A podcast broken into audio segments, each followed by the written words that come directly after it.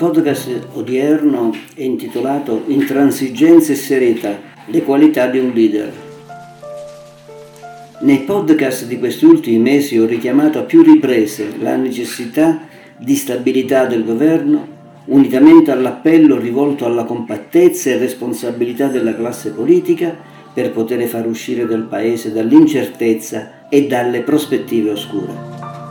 Queste sono dominate dall'inflazione galoppante, dalla crisi energetica, dall'aumento dei tassi di interesse e dallo spread conseguente ad un debito pubblico alle stelle, da una debolezza crescente della domanda e dell'offerta, il tutto inserito nel contesto di una situazione geopolitica a dir poco allarmante.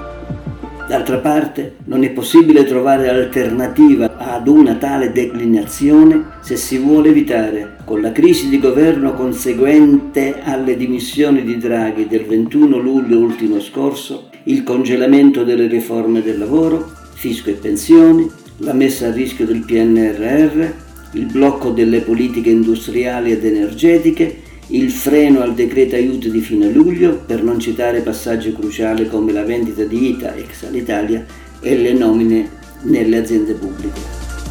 La crisi del governo è stata la peggiore risposta che si potesse dare a un tale appello alla stabilità e alla continuità, perlomeno per arrivare al termine della legislatura il prossimo anno contenuta consolazione viene dal proseguimento del governo per il disbrigo degli affari ordinari, schiacciata tale consolazione dall'attenzione e preoccupazione dei paesi occidentali per le sorti del nostro paese.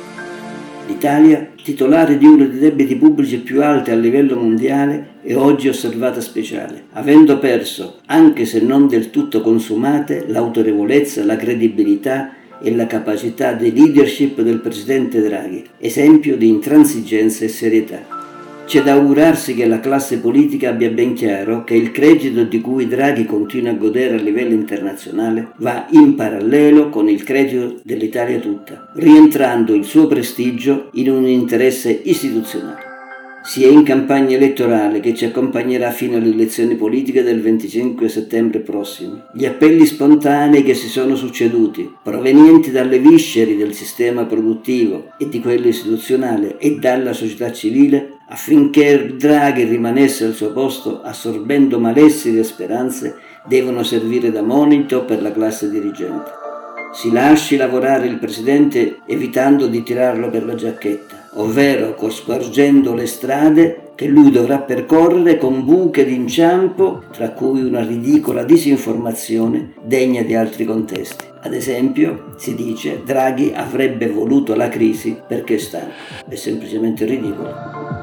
In tal modo si può evitare di pregiudicare nel breve ciò che è vitale per il futuro del Paese, dare seguito ai progetti tracciati per utilizzare i fondi del PNRR, proseguire nel risanamento dei conti evitando di generare nuovo debito sotto l'incalzare di promesse elettorali, proseguire nella transizione energetica e digitale, puntellare e salvaguardare una legge di bilancio che concili emergenze economiche e sociali.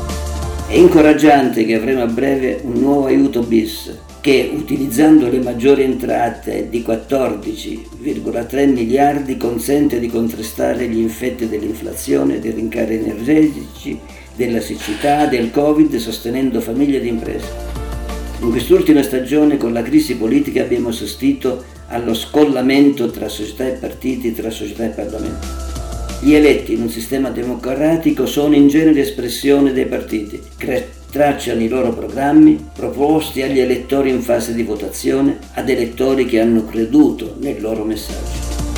Da quel momento l'eletto perde la propria libertà ed entra nella logica della convenienza e del potere, dentro il perimetro dei partiti, scatenandosi in acrobatiche promesse preludio di tempeste perfette. A ciò abbiamo assistito in questi anni, con il passaggio da uno schieramento all'altro, con il prosciugamento di movimenti di larga maggioranza ma di scarso radicamento territoriale e culturale, ed altre testimonianze vicine ad una tale poco edificante rappresentazione.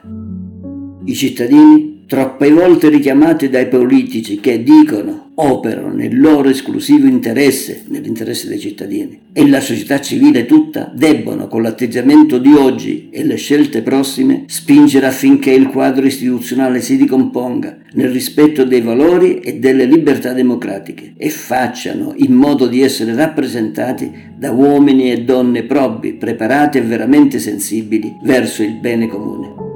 Facciamo tesoro dell'appello di Draghi in Parlamento siamo solo, egli ha detto, perché gli italiani lo hanno chiesto e a tutti loro che dovete rispondere. È un monito rivolto ai politici che, se osservato, renderà meno caldo e confuso il prossimo autunno, consentendo di affrontare al meglio, pur nella temporaneità della situazione, le tre emergenze richiamate dal Presidente Mattarella. Emergenza sanitaria, emergenza economica ed emergenza sociale.